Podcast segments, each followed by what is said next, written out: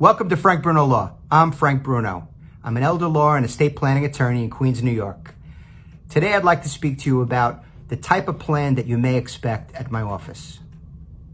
But first, if you have any questions, if you'd like to set an appointment, please go to callfrankbruno.com or read my website, frankbrunolaw.com.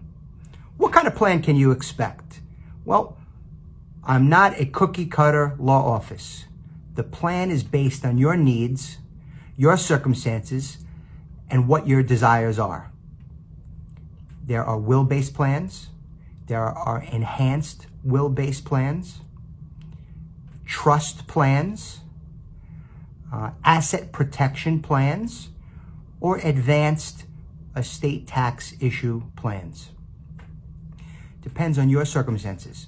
Uh, I'd like to take a review of uh, your existing plan and see whether or not it meets your needs, your family's needs, and uh, your desires. What is it that you're looking to do?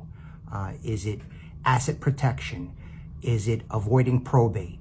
Um, is it uh, protecting the needs of minor children?